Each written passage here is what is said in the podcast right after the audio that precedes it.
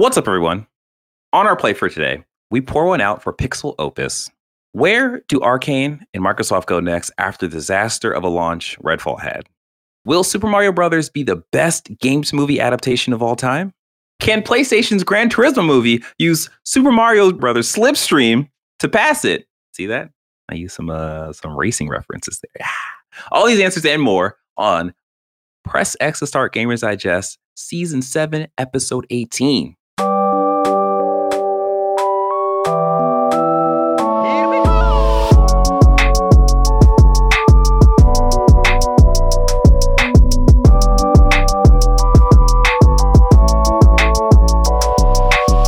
What's up, everyone? I'm your host, DJ, aka Sexy Bad Choices, aka Ravens.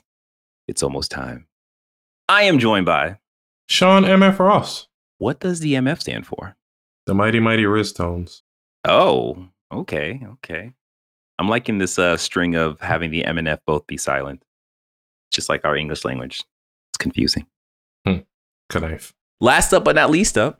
Hey everyone, it's me, Avery. All right. Now you know who we are. Press to Start Gamers Digest is a video podcast that condenses the most important gaming news from this past week into an hour long meal just for you. We are live on YouTube every Sunday at 3 p.m. Eastern Standard Time. Don't forget, though, don't forget before we jump into this, you can support us by liking the video, subscribing to the channel, and hit the notification bell. Also, you can support us by leaving a review on Apple Podcasts or the podcast services you are using. You can also, because that's three alsos, rules of three, join the Discord by going to pressx number two start.com slash Discord because our conversations, pretty fun. Check us out. All right. Now that we have had that all out of the way, let us jump into the gaming news. Avery, what happened? Uh, surprisingly a lot. So we'll jump into it with a story from Kat Bailey from IGN. Sony Studio Pixel Opus, best known for Concrete Genie, is shutting down. So this happened relatively quietly on Friday. So this is very something that Sony didn't want publicly in the news cycle over the week, but here we are. Uh, Pixel Opus, their official channels, pretty much tweeted out. Uh, here's their message: Dear friends, our Pixel Opus adventure has come to an end. As we look to new futures, we wanted to say a heartfelt thank you for the millions of passionate players who have supported us and our mission to make beautiful, imaginative games with heart.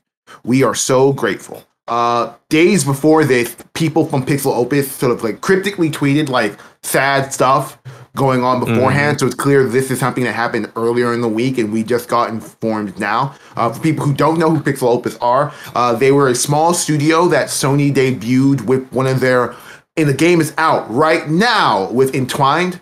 Uh, and then they went and made Concrete Genie, which I will get on the soapbox right now and say is probably one of Sony's hidden gems. Mm, Uh, I publicly made uh, um, a lot of stink about how I think Psychonauts 2 is a PS2 game in all the worst ways. Pixel Opus and Concrete Genie is a PS2 game, but in all the right ways. I see. And it's Hmm. I can't tell what that game is a victim of beyond the what I'm going to just assume is the prestige of the PlayStation 5 just not giving it space to breed as a game that has to compete with the likes of an Uncharted and Horizon and God of War. Yeah. Sony gave a response when reached out to by IGN, uh, and they said PlayStation Studios regularly evaluates its portfolio and status of studio projects to ensure that they meet the organization's short and long-term strategic objectives. As part of the recent review progress, it has been decided that Pixel Opus will close on June 2nd. So that's all the information we got from Sony, and that's all the information we got from Pixel Opus. Uh, how do you guys feel about this? Uh, are they shutting down and like everybody else is just being restructured and moved everywhere? Is everybody there out of a job? We have no information about in regards to what is going to happen to the devs. I'm assuming, and this is just me giving a generous read, that hey, I'm Sony, this small studio of about like 10 to 15 people that work in our San Mateo office, we should be able to figure out a way to move those people to other positions within the Sony first party studios so that they maintain uh legacy between roles, if that makes sense. Yeah. That's me being generous. Yeah. Yeah, I, I want to believe that they are just being reshuffled and they're they're not losing their job because as as Avery said, this is a small team. I mean, I also want to preference this by saying that like we are in the midst of something of a recession happening where you know we see studios closing down, we see people getting laid off and such, but it's not necessarily I don't think it's that's necessarily the case here. I think if they were actually losing their jobs, the people would actually probably be saying stuff like or we're losing our jobs like we need help from it from Not company," kind of necessarily. They probably can't say too much of nothing right now. I mean, I It's quite possible. I feel I feel like there'd be like a Jason Schreier like thing or something. well, like if it was Jason also Schreier, it would come out after the fact, not Well, moments beforehand. Yeah, that's a good point too. Yeah, yeah. I mean, I, I'm I'm also just trying to hope for the best that like this is just them reshuffling. But oh, Yeah. in terms of how this affects me, I'm I'm not too surprised by this in that I feel like this is just a result of like PlayStation's prestige strategy right now where they are just kind of shooting for the like really AAA games like the indie slash double or single A games are probably going to come from third parties or it's going to be like maybe this live service stuff that's happening and it's going to be able to grow into like a bigger thing but I, I just feel like this is this is not super surprising also when did concrete genie come out Concrete Genie came out in 2019. 2019 okay yeah we haven't really heard anything much from this studio They have been work. Okay, so here is my because Pixel Opus, like I said, it's one of my favorite developers. I Right. really love Concrete Genie, so I've been keeping Yeah. my eye out on what they've been doing. As far as we know, they've been working with Sony Animation on their next game. So, oh uh, what I'm generally assuming is that whatever was going on with that Sony Animation deal just did not either they couldn't figure out a game and that kept happening, uh, or the relationship with Sony Animation just didn't work. And Yeah. then the team was left in this weird period of we are a very Yeah. small double A team and we can't not even get out a game, get out a prototype of something that Sony likes enough to let us move forward with, if Yeah. that makes sense.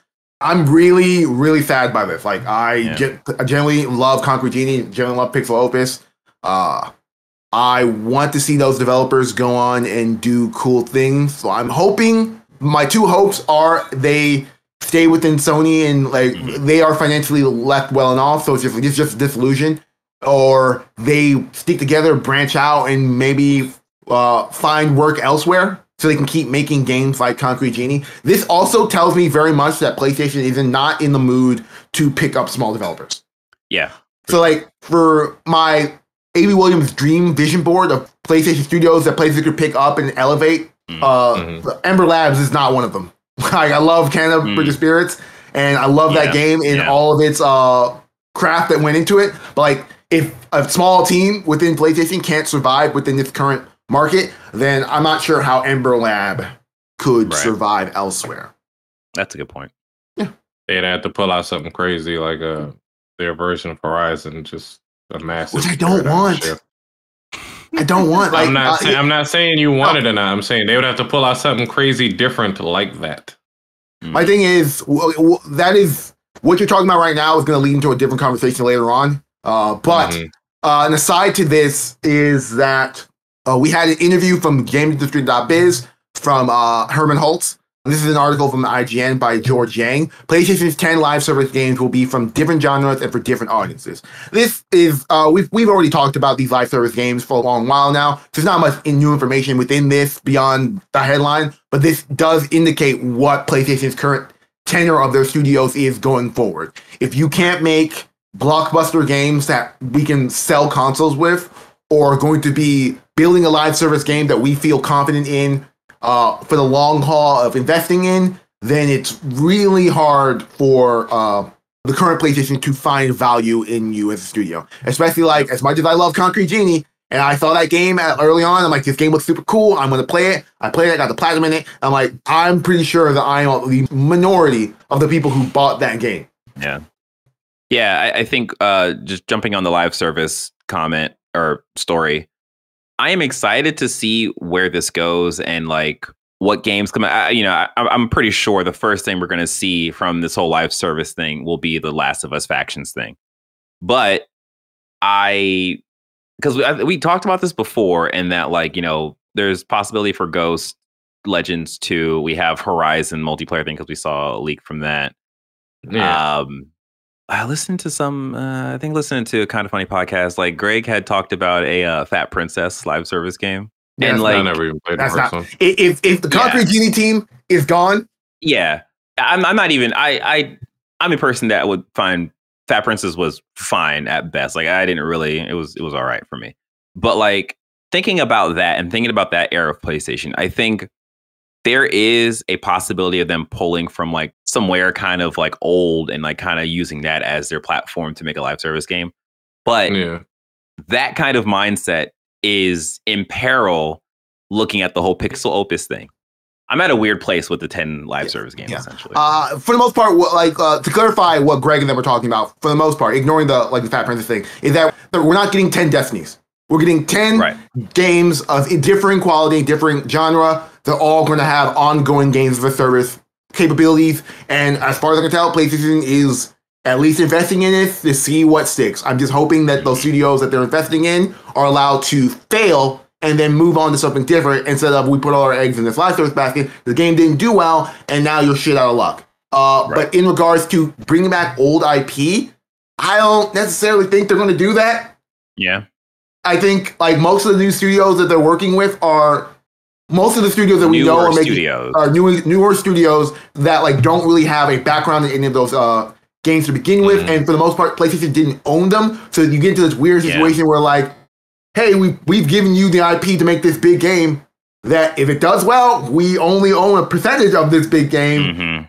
encourage the studio. So I don't necessarily think they're going to do that. And then with the Pixel Opus thing, I think they're they're very much in the mindset of letting that old era PlayStation, that Shawn Layden era PlayStation die.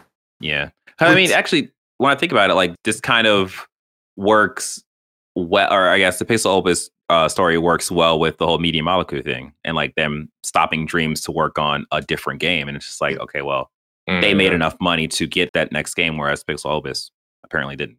I think, I, I think uh, it's less about them making money and more that PlayStation has more faith in that team. yeah, to yeah, yeah. Iterate on something and do something new successful. Right. So I, I think with the live service thing, the reason why I go to the uh, pulling from an old property is because I think they'll probably have a better time of pulling people in if they're working off of nostalgia versus like, oh, this is a new thing entirely. Here, check this out, kind of thing. And I, I feel like especially when it comes to spending money in live service games, like you want to operate off of nostalgia first because that's gonna draw a lot of people in I think especially they're with these doing being newer studios as well. yeah. Well, I think they're doing that with their titles that are actually successful. Like Oh, Like, okay. Yeah, yeah. yeah, yeah, yeah. I, w- I would, I would imagine they would pull from the successful There's title. a reason they don't make resistance games. There's a reason they don't make Killzone games anymore. As much as people Yeah. uh, whine and opine Yeah. about them, a brand new resistance game that is a live service isn't going to make resistance fans happy. so it's very, yeah, it's like yeah, it's an interesting place in PlayStation. Uh, but let's keep on the PlayStation train. This is also from IGN. This is from Adele. I'm to say Ankers-Range. Uh, I wanted to say Ankers-Range, but that was just me being weird. Uh, Gran Turismo trailer sees Orlando Bloom, David Harbour turn gamers into racers. So yeah, the trailer for the Gran Turismo film has debuted, and uh, it's exactly what they pitched it as. It is a Neil Blomkamp movie starring Orlando Bloom and David Harbour and an unknown young talent, uh, retelling a relatively true story of a Nissan event that had a Gran Turismo fan become a, I, I guess, F1 racer. Uh, Was it F one? Not F I, one. Ooh, I just used That's my. That was a, yeah, it's a different one. It's like they, he became a racer. That's all. I like Yeah. F1 just came into my head when I was thinking about it. That's my bad. um, I think it was a group of them though. It wasn't just one person. It was a whole team in reality. Well, the Is that- trailer does indicate a team, but the trailer focuses Yeah. on the singular story of this one. Oh, Individual. okay, okay. Yeah, because I followed that loosely back in the day. Oh, I had no idea this even happened. So this is all new information to me. Hey man. So, Can't be new information. We've talked about this multiple times. well, no, I mean Mhm. new information in terms of when it first like Oh, okay. came up about this person's story. I was like, oh, I, yeah, I just didn't know about that. I, I don't, I don't follow this. Like for me, I think this trailer looks really, really good. It's is really impressive. I I liked a lot of the scenes. Unfortunately, I don't see myself going to theaters for this. Like this is just not the kind of movie that I'm interested in. So maybe if there's some kind of like, oh, you can stream this on Okay, something. That's never going to happen. So Exactly, on. exactly. Yeah. Yeah, uh, this movie looks good. Like, I think this trailer looks good. It does have the unfortunate thing of this is the entire movie in this trailer, but I think this is a thing that kind of has to sell people harder than traditionally most things. So I think this is a fine trailer. It's very interesting. I want to see what this. Uh, the actor's name is Archie. Uh, uh, fuck. I can't pronounce his last name without hearing it. So I'm just his, the actor's name is Archie, and uh, I'm interested to see what his performance is going to be like, especially as he's being buoyed with uh, David Harbour, Orlando Bloom, and Djimon Hounsou. And shout out to the Spice Girls. Uh, uh, Geri Halliwell is playing his mother, so Ginger Spice uh, is playing his mother in this Oh, film. that's awesome. So shout out to 90s Avery. Uh, you just missed her in that trailer. But uh, yeah, uh, movie looks good. I'm expecting this movie to get anywhere between the 70, mid 70s to mid 80s range. I don't think it has the prestige of what was going into Yeah. The Last of Us uh, as a project, but I think this can be a really fun movie, which in Sony's current landscape is just going to make Gran Turismo a hotter selling property than it already is. Mhm. Yeah. Sean, what's your take on the movie? On the trailer?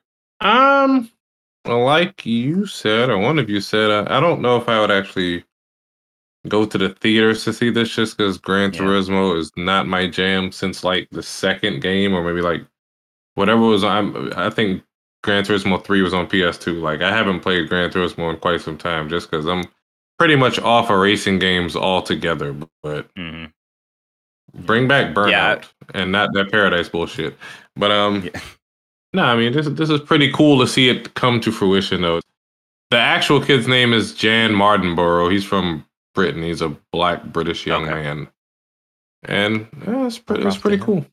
Yeah, Yeah. All right. Um. Yeah, like my my my racing movies, even though it's not really a racing movie anymore, would be like Fast and Furious. Like that. That's I, I like the action. Uh, but yeah. So uh, let us know, listeners and viewers. Like, are you excited for a Gran Turismo? You know, you If see this movie has at least 50% of the quality of Rush, then it will be a fantastic racing movie. Mm, okay. That's all I'm asking. I'm also asking for Neil Blomkamp to get back in his uh, District 9 bag Yes. and when yes. he's directing this. Because like he's been doing really cool stuff with Oats, but I'm really interested to Mhm. see him full on directing and like see if he still has the stuff. Yes. Yeah, absolutely. I'll be there for that movie. Yeah. Give me a biker boys movie or something. Okay, moving on. Uh, the next story is from GameIndustry.biz. This is from uh, Jeffrey Rousseau. Uh, Super Mario Bros. grosses one billion globally. So we did it. Uh, the Super Mario Bros. movie that came out and set the world on fire truly set the world on fire. It's made one billion Mhm. globally. That is pretty much the most money a video game movie has made. Probably the most money a video game property has made, but we don't know how. HBO translates dollars to cents of uh, their properties. So like we Mm. can't even really tell. But yeah, this is uh, really cool. yeah that's that's just insane like i i think when we were talking about before the movie came out i, I think i asked the question like oh is this possible that this could be like the biggest thing and then it, the conversation's like well you know last of us is so good like but then like as avery said it's really hard to translate the popularity of the show on hbo into dollars and, and cents like you can just like a movie but yeah like it's this is really good. Like it's it's amazing that so many people have watched this movie, but it's also not too surprising to me because it is Mario Brothers, and I feel Yeah. like that's reached a level of like sliced bread, essentially. so for them to hit one billion, it's like congratulations, like Shigeru Miyamoto and team uh Illumination. Yeah, there you go. Like that's awesome. I feel like uh, it got to that because we don't have the same type of media saturation that we do with Sonic. People get to regularly see Sonic. How many Sonic shows have we I don't, had? I don't, I don't think that. I'm saying I- no, no, no. I feel like this is the first time in a long time people have seen a Mario property outside of video games, so they came to check it out. I think if I'm reading the tea leaves of Hollywood correctly, this movie had no real competition around it. It is a movie that That- everyone can see. It is a movie that on paper just looked amazing. While like if you look at the Sonic movie, like Mhm. and I uh, I think the first Sonic movie, I think both Sonic movies are good but not great. And they suffer a lot of the Hollywood influence around them, sort of uh, sapping away the Sonic, the pure Sonicness of it. Because like the thing you're talking about when it's Sonic, that only really works if there's a big untapped Sonic market out there that's Yeah. beyond video games. Yeah, I'll even go as far as to say that I I think the issue with Sonic is, as Avery said, like the Hollywood influence onto it, and I think the reason why there is a Hollywood influence on it is because Sega just doesn't have that same like war chest. Oh, that they don't have Nintendo the clout they used to. Yeah. No, I don't Yeah, think because that. I think, I think, I- if I'm being honest, the thing with Sonic is the people who made the Sonic movie are Hollywood people who don't trust video Respect games. the properties. Yeah. So instead of making a purely Sonic movie, they made uh, Fish Out of Water, Sonic in Our World. Right. They did the Transformers route where this movie's just as much about people as it is about Sonic. Well, the Mario Yeah. movie, they're like Nintendo after the last Mario movie, which I I will I will go die on the hill of. I love watching that movie. I'm not gonna fight that it's good, but I love watching that movie. Uh, uh, they've already gone through this once before, so Yeah. they went into this thing. we don't want you to try and translate Mario to our world. We want you to make our world see Mario, and they did a fundamental thing. yeah. And then Yeah. couple that with word of mouth, you get out there and like everyone see this movie and everyone's saying it's so fun, it's so good, it's Mario. We all know Mario. When you come out of Sonic, like I had a Sonic movie, it's fun. Like if you weren't the Sonic already and are not a child, you come out of that Sonic movie and you're like, it's a movie. Yeah. I, I, I feel like if Illumination or if, if Sega approached Illumination like, hey, can you make us a Sonic movie? I feel like that movie will be better than the two Sonic movies that we have. Because I feel like Illumination has the animation chops to essentially bring, I'm going to say Sonic one, two, three to life in a way that would be visually appealing to a wide audience. And, and like I feel like Uh, Sonic I think movie- Mario is just more easily accessible, unfortunately. I mean, it is, I don't- but I- it I don't- I also don't- isn't. It isn't because there have been, to Sean's earlier point, there's like 15 different individual Sonic shows. Yeah, well, yeah. That, I mean, too. Like, as I- I far feel as like- the video games, pe- pe- people are going to play the Mario video games. People are not going to sit there and watch all the Sonic shows. They'll throw on a Mario Kart. They'll throw on a Mario Party, Mario Golf, Mar- whatever. I think at the end of the day that Mario is a more iconic thing than Sonic. That is just uh, uh I refuse undeniable. to acknowledge this. Undeniable, undeniable fact. I just think that Sega of America has done a not bad job. Well, actually, bad job because uh, I will fight on this hill that every Sonic game is bad. They've done a poor, they've done a poor job of managing the Sonic franchise to the point where now we're at uh, the latest game, Sonic Frontiers, which is a game that like doesn't get universal acclaim. It's a game that hardcore Sonic fans are like, yes, this is what we want out of Sonic, and most other people Yeah. will be like, this is a this is definitely another Sonic game. So we'll see. I I, Mm. I look at it as like from day one, Mario had someone guiding that IP, whereas I feel like Sonic. I don't even know who the person who made Sonic is, but like I feel like he might have been guiding that IP from the beginning, but he's definitely not there now, and that's No, just yeah. that's just because Sonic lost or Sega lost the war to Nintendo. So you know, winners take the bag. Speaking of bags, you can take listeners. You can not take our. ba- How can I translate this to you hitting Uh, mic? quick aside, Go for uh, one of Sonic creators is Yuji Naka, who is currently in trouble. Uh, I Oh, believe yeah. uh, legal trouble for various insider Yes. trading. So that's another it. Because Sonic couldn't support him. That's why. This is what happened when you lose the Blame war. the you know, Sonic you team, not him.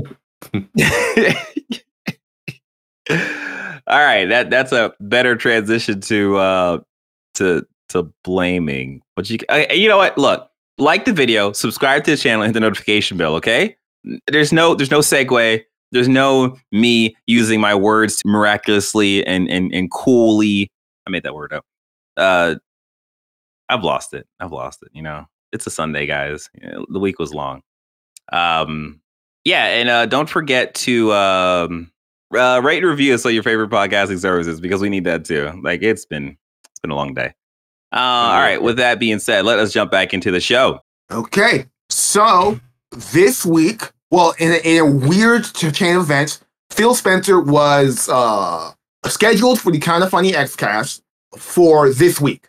Then the CMA stuff happened, and then the Redfall stuff happened, and we had a situation where Phil wasn't going on to the XCast to like pop champagne about all the cool things Xbox is doing, but he was instead going to the kind of funny XCast to have a real frank talk about the state of Xbox. So, Mhm. uh, we got a long form interview by kind of funny games, uh, by Snowbike. Wow, I, I don't even know his real name, so I'm just gonna call him Snowbike Mike, uh, Gary Whitta, and Paris Lilly. Hmm. Uh, I mean, his name is Mike. I his, his name is Mike. I don't know his last name.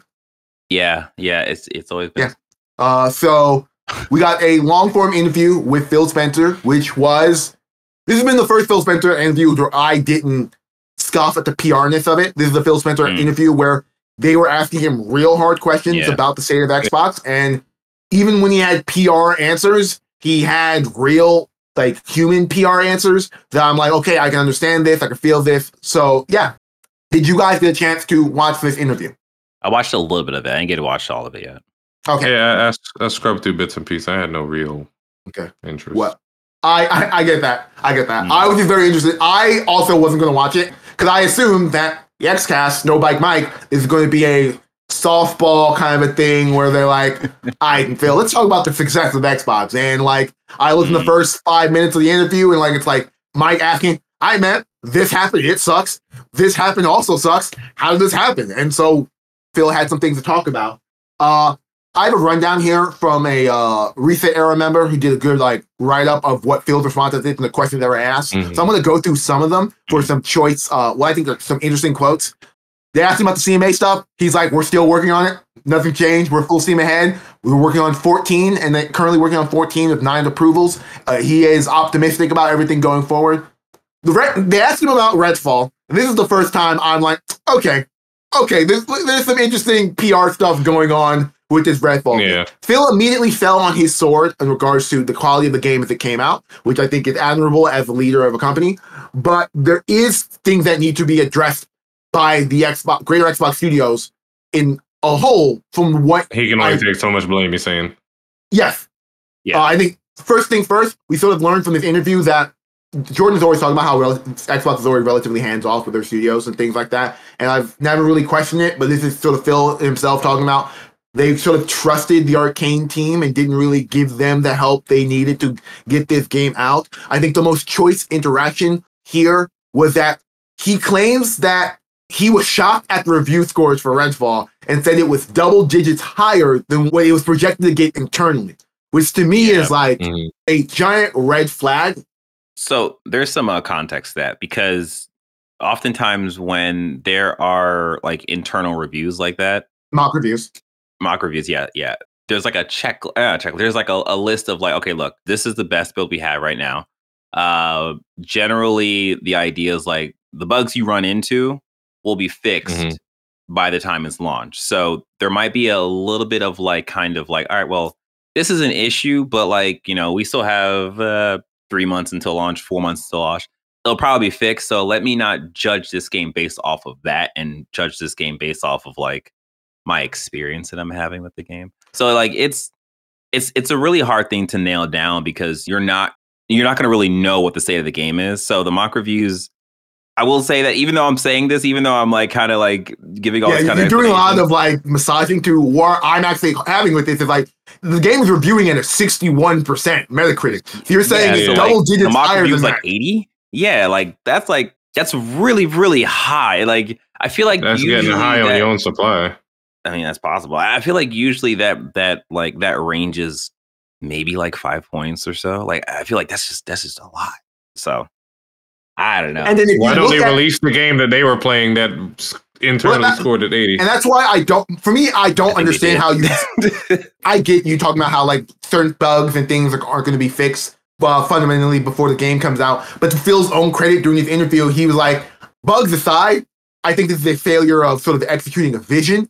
So I'm sitting there going like, "You understand it's a failure of executing a vision," and then you got mock reviews that rated this game high, and then you just look at Redfall. Ignoring bugs and Yeah. just look at the game they put out and say that was a good execution of a vision. That's why I'm saying that there needs to be sort of some revision to how Xbox sort of works around all their projects because that that is incredibly surprising to me. He also clarified that like the issues they're having with Redfall, they're not having with Starfield in that they taking a bigger hand in like teeing up the Starfield team. Uh, that's the one sort of PR answer I'm holding with a grain of salt because like these two games should have been in development toward the exact same time, considering they were both coming out the exact same time. So I don't understand how one team got the full Xbox Game Studio support and the other team Yeah. didn't, if that makes sense. So I, I, that's what PR answer kind of want more clarification on. DJ? So okay, two things. Uh, the first thing I looked up was to look at what Matt Booty's position is, because Mm, essentially mm. they have to go through him more so because he's the head of Yes, he's, the, he's Microsoft essentially their yeah, their, yeah, he's their Hermen Hulst. right. So in in a, in a way, like this is kind of a failure on him. Yeah. Right. Uh, as- as Okay. far as I can tell, ZeniMax is operating completely independently within Microsoft. It's just Microsoft is just claiming all of their games as first party studios. So as far as I can tell, everything that's been happening with ZeniMax has been full speed ahead. They've been making all the decisions in regards to everything that's going on in that studio. Oh. And Microsoft has had a hands off. They're like, just put these Yeah. games on Game Pass situation. And so we'll see if that changes going forward. It's one of those things where, like, I think I mentioned this when Redfall reviews came out and they were super bad. And I think Jordan pointed this out to us. I'm like, if this is how you're handling Bethesda, I don't necessarily think Mhm. that adding the full might of three publishers that is ABK is probably the best plan of action if you're Microsoft. That's a good point too. Uh, but yeah, so there, Uh, there is. the the other thing that I wanted to say was I am I'm not sure if you're going to get to this now, but like with all this being said and Redfall being released in this state, I do appreciate Phil coming out and like having this conversation and like talking and stuff because we haven't had any word or anything from Arkane, right? yeah, So it's Arc- like Arc- outside of some Arkane devs going online uh, in various places and sort of opining how bad they're being treated, like how people are celebrating how bad Redfall is. We haven't really heard anything from Arkane proper. So this was literally Yeah. the Arkane haven't had to say anything because two days after their game came out, the bad reviews, Phil Spencer went on and sort of publicly took the blame for that. One of the things he pointed out is that they're still dedicated to Redfall and that Arkane is going to keep supporting that game going forward. The 60 FPS that was promised is coming. Uh, yeah. I'm probably in the mindset that like you get the 60 FPS out and then you just move on and let Arkane do something else. But we'll see in the Game Pass world, ultimately doesn't really matter because the game doesn't need to sell. It just needs to be good on your platform. functioning And game. yeah, yeah. Yeah, yeah. I just, it, to me, it just feels kind of weird that like the studio that made the game is not necessarily coming out with an apology and just kind of leaving it up to Phil. I mean, it's possible that there is some kind of directive from Phil in, in Microsoft, uh, you know, higher than them saying like, yeah, don't say anything, like we'll handle it kind of thing. But overall, this just looks really bad. This looks bad on the whole of Microsoft. This looks bad on Arkane. This looks bad on ZeniMax. Like it's just, it's such a mess. And I, I think there is some. You, you look to this and you're like, oh well, why wasn't it delayed? And I think the possibility of like they were just like, we can't delay this game anymore. Like we have to get this That's out. one of- yeah, I think further. uh, Parris asked Phil why wasn't this delayed, and that's where I brought up the quote about creative vision versus bugs. Feels like the bugs that are currently in the game were is a weird thing. I don't necessarily think he said it this way, and people are sort of tearing him apart for this. But I don't necessarily he means it. They- He said the bugs that were currently in the game when it shipped are what they believe is a reasonable bugs to have in this type of game at its release. People are sort of tearing him apart for that. I don't necessarily believe that because guess what? the more expansive games are, the more and more bugs are going to show up, and it's going to be Yeah. harder and harder to deal with that. I know there is a large contingent of people who are like, games shouldn't ship with these type of uh, issues in any way, shape, or form. And until we solve late stage capitalism, this is how it's going to work. Exactly. Is, exactly. is it the bugs or the actual gameplay that's causing it to score low though? Because No, it's both. think It it's double it is whammy. equally both. Phil's only Yeah, excusing uh-huh. the yeah, it's a both situation with this game in that like it's got insane bugs that involve like I've seen a video of like a boss enemy just getting one shot killed because its AI broke in the middle of a sort of an arena, so the guy was just able to three shot it in the head. And it didn't really do anything. And then I've seen issues of vision where it's like I think one of the things that was described of it is like every side quest is just a fetch quest really, and the game has a really extensive fast travel, so everything would uh most missions are a result of I got the mission, fast travel to the place, completing the mission, uh fast travel back to where I got the mission, mission complete. And that's like a loop that's in all the uh, things. which is a failure of its gameplay vision, if that makes sense. Not DMZ being better than Redfall. I mean, DMZ missions are kind of a pain sometimes. But yeah, anyways, I, I looking at this, I think my question is, okay, well, what does happen next for Microsoft and Arkane? And it's just like I like the idea of like them. I mean, you know, this isn't gonna break them. Like they're Arkane, like they make really good games. This is the only game that's been like a problem. Wolfenstein Youngblood. Oh, true. Oh wait, that was Arkane. Yep, it was Sam and Machine Games working together. Oh, yikes! Okay, And well, this is Project the second game. Red made good games too. And then Cyberpunk dropped. Oh, uh, well, yeah. We need Well- to stop giving a lot of these uh, publishers and devs the benefit of the doubt now. Stop I'm still Stop going to give developers the benefit of the doubt if they put out a relatively long, if they have a good thing of quality. Like, here's the thing: if the next Arkane game that comes out, I'm not going to be like, "Oh man, they made Redfall. I'm I'm out." I'm just saying, if the next game they make is within the wheelhouse of what they normally make, I'm going to give them the Mhm. 100% benefit of the doubt. Uh, I can a lot of that. people are going to say that though. Oh, they made Redfall. I'm out. So the internet is. Yeah, well, yeah. which is, yeah, which is totally valid. But like, I'm Right. I'm saying that like one thing I really loved about Phil's interview, and I'm going to give him props for this, is a conversation they had about taking shots at new IP and new things, and that happening. The more people be like, oh, because of X failure, I'm no longer giving you the benefit of the doubt. The less chance they have to do new, cool, and interesting things. And like the failure of Redfall isn't necessarily on Arkane as a whole. I blame a lot of it on ZeniMax and this game being a symptom of their before we got purchased by Microsoft being a we need to figure out how to make all these games profitable because they're not. If we don't release Yeah. Skyrim every four years, our business isn't doing the best. So pretty much every one of their studios and divisions pivoted to making games as a service S games, and we got a lot of poor games out of them because of it.